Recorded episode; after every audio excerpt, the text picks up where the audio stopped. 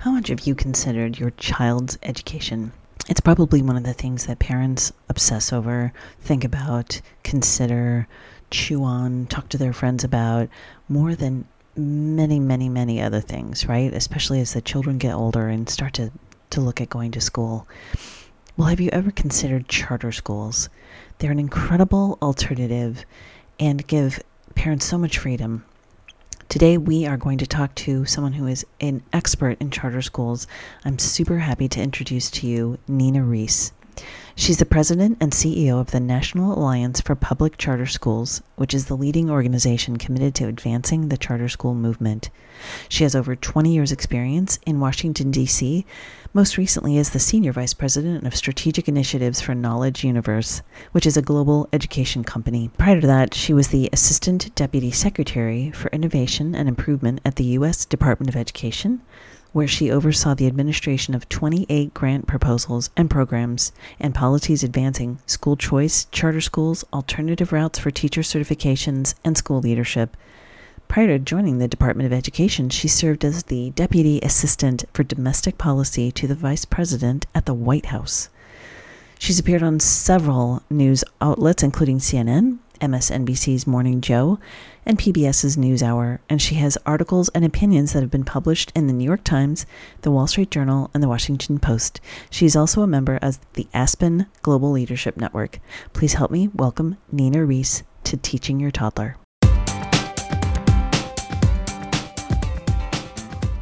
Hello, this is Mary Jo Tinlin from the Teaching Your Toddler podcast. Today, we have a very special guest, Nina Rees, to talk to us. Nina, welcome to the show. Tell us a little bit about yourself and about education, your background in education. Well, first of all, thank you so much for having me. I just took my daughter to college, and it was just yesterday where I was looking at some photo albums, which is something you are not supposed to do after you drop off your kids to college, just remembering how quickly time went by. But anyway, so in terms of my background, other than being a mom, I run an advocacy organization that supports the growth of public charter schools.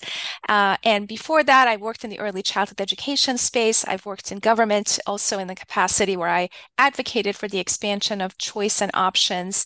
And since 1995, I've been a great advocate of giving parents more information about the quality of the schools that their kids are attending, as well as empowering them with the funding they need in order to make educated options.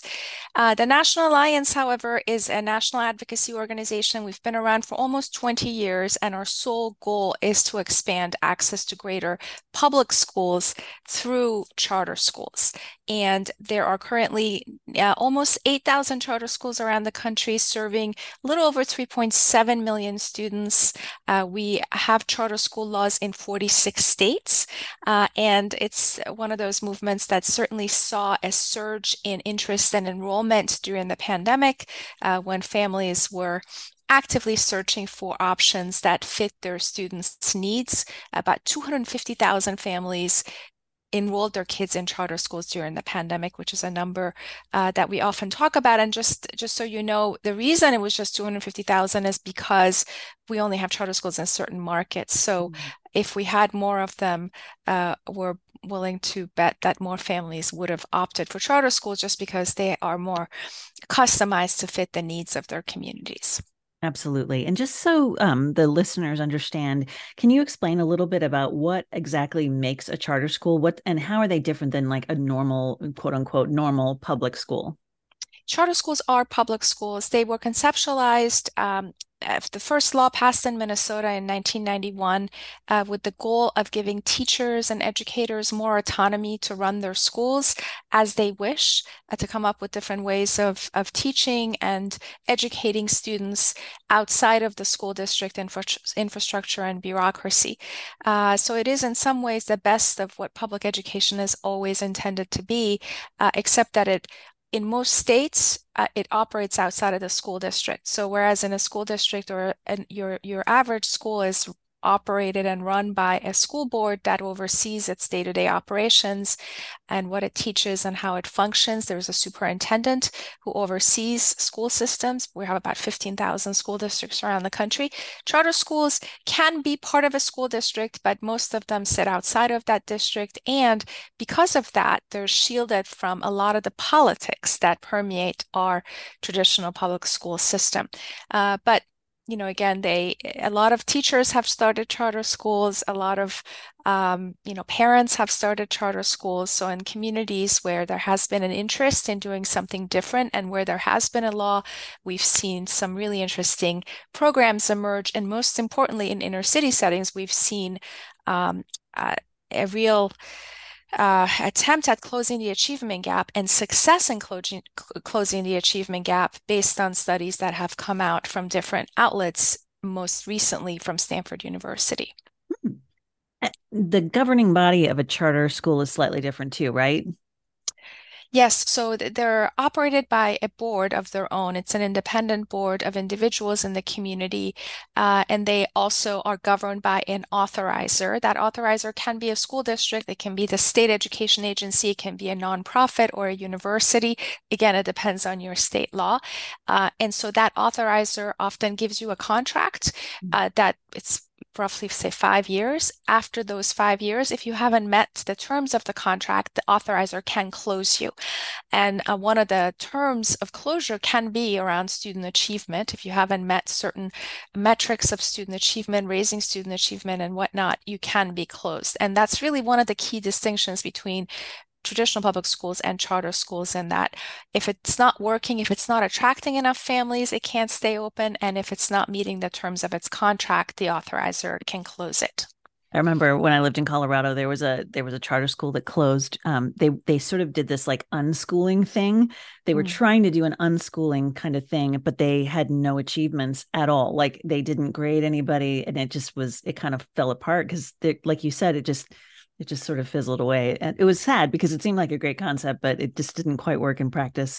So you mentioned your background in early education a bit. So tell us a little bit about like the bridge and the importance of kind of like your early childhood or your experience as a parent with early childhood. And then, you know, how do you sort of help transition your child into education next? And then what are the things that someone should try to think about as they're sort of trying to pick that school for their child? Well, as I'm sure you've talked about this before, and I'm not saying anything that's news to your listeners, those first 5 years of life are so critical to a child's success. Your brain is developed in those first 3 years. Really, it starts with prenatal care, how you talk to your child, how you take care of your child, what sort of care you provide to your child. And parents in most communities have a range of options, and public funds follow the student to these options, depending on the community that you're in. There's also been a lot of effort and discussion around boosting the quality of childcare through quality rating systems and different mechanisms to enhance the quality of the care that the child is receiving. But what's interesting about those first 5 years of life is that parents are actively making choices, and they're very active in their child's education by either selecting a childcare provider of their choice, by hiring people to take care of their kids at home, and also their own engagement through reading and other mechanisms. And so, unfortunately, once students start the K-12 system, you're often going to move into a district that has a school that goes from K through 12. And once your child starts kindergarten, your level of engagement in that school really does diminish after a while. You're mainly just going to the school for a fundraiser, or when, you know, at the beginning of the year to see what's going on in terms of academics, or if something goes wrong,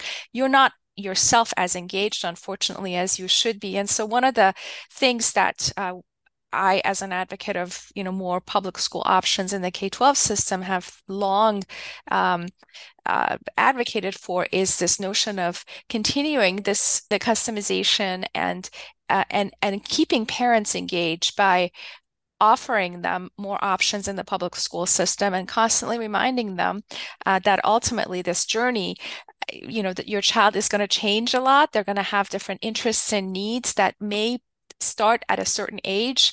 And it's important for parents to have options. If the child is very interested in STEM, for instance, if there are more options to access schools focused on STEM, you know, we should make sure those things are available to them either within the school or outside the school or in an after-school setting. So, and I think certainly COVID opened the door to some of these discussions, and we are seeing more discussions around unbundling the way education is offered. Wealthy families do this all the time, but it's not quite the way it should be in our K-12 system. We still look at our schools in terms of let's send the child, they're going to take care of them from like 8 to 4, whatever, and then come home, do homework, and go back. We're not thinking about what's happening in the classroom as much as we should, in my opinion.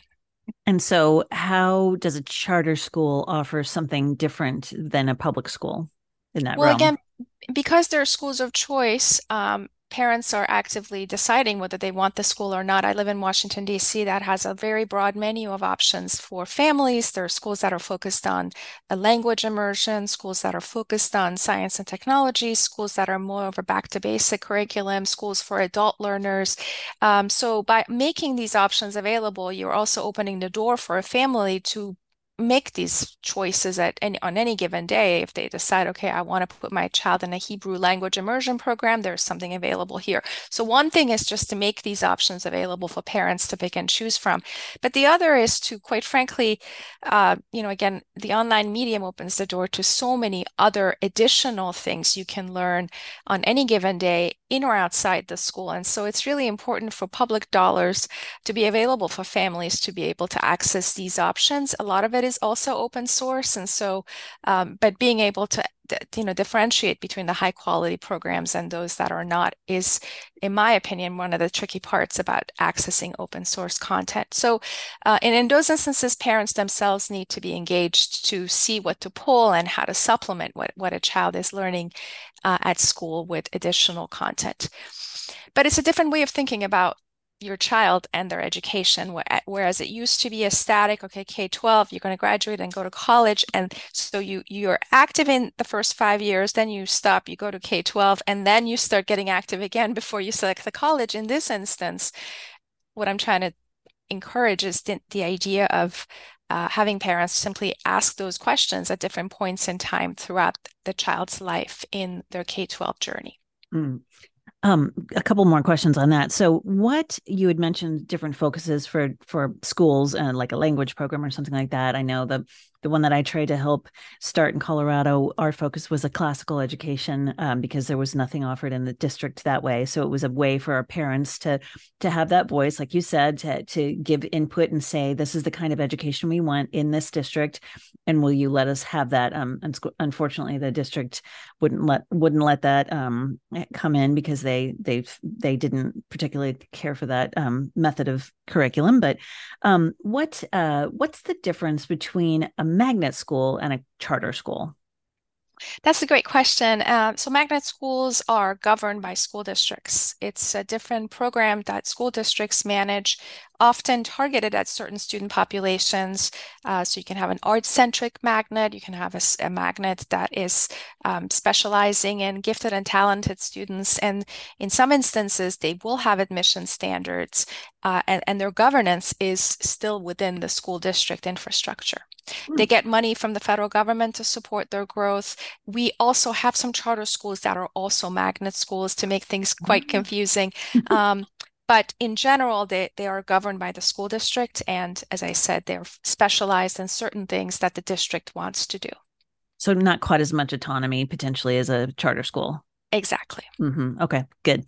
And so you mentioned that there's 46 states. So of the 46 states, my experience now has been in two different states where in Colorado, lots of options, lots of charter schools around in the area, all over the state. The top, 5 of the top 10 schools in high schools in the state are charter schools because they just are able to tailor that curriculum so well and attract incredible talent, which was great.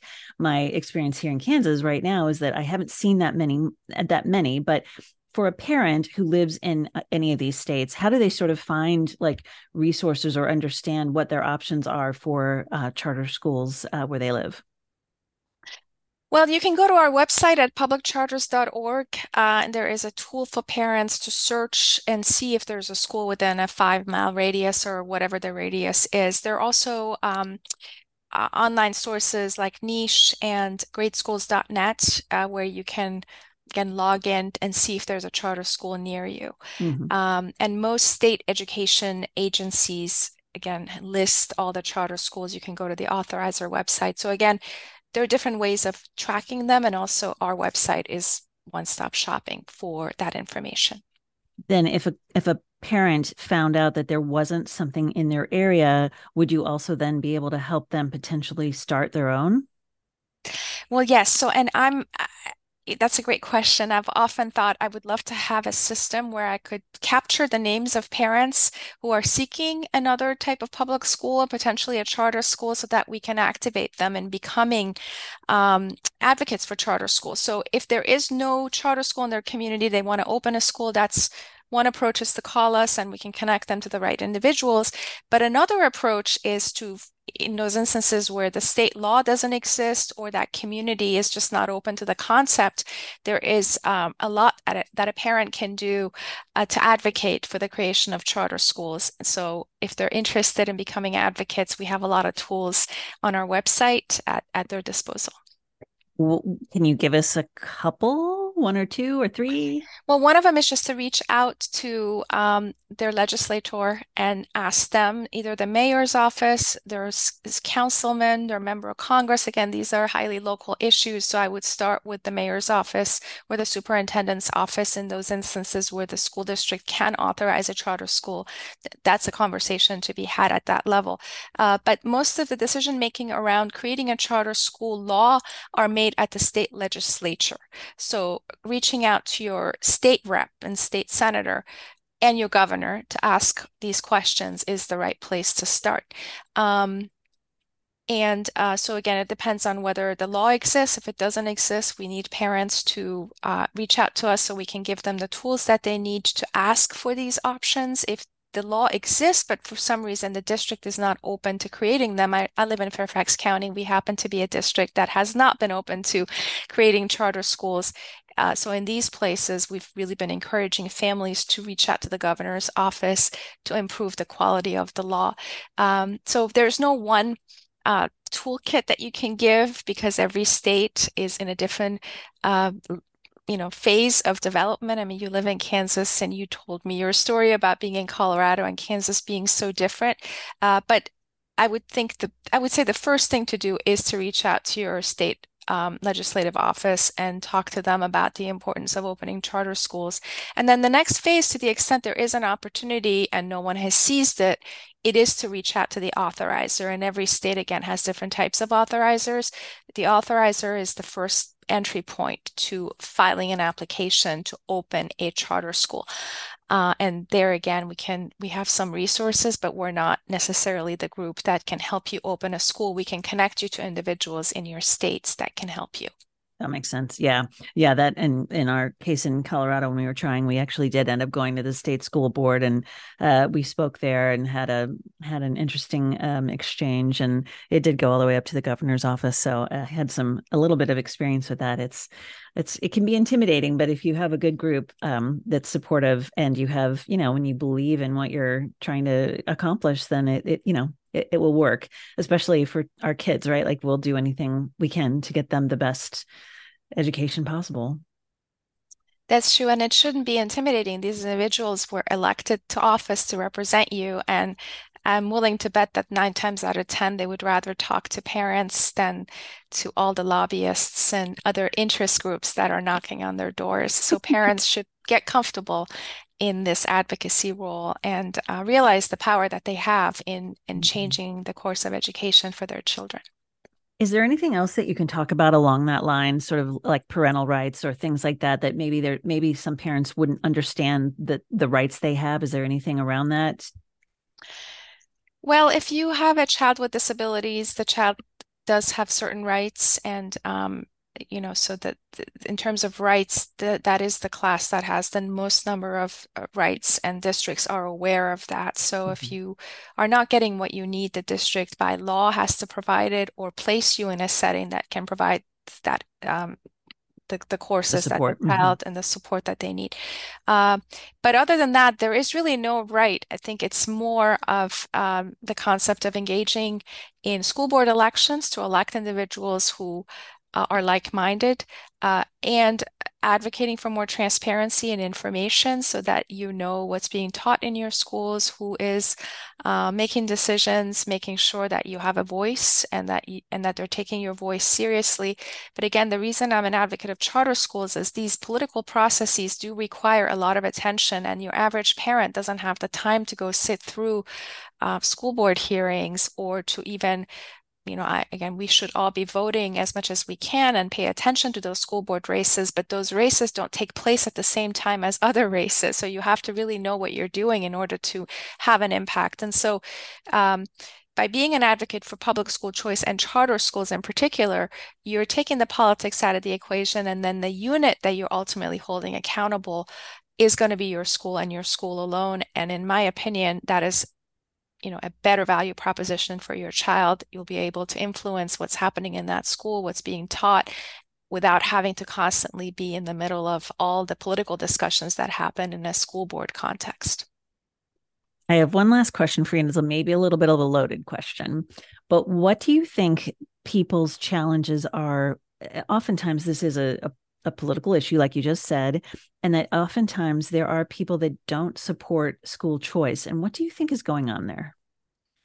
Well, those individuals, 9 times out of 10, are individuals who have either made a choice already for their kids or have themselves benefited from choice by moving into a district that had good quality schools.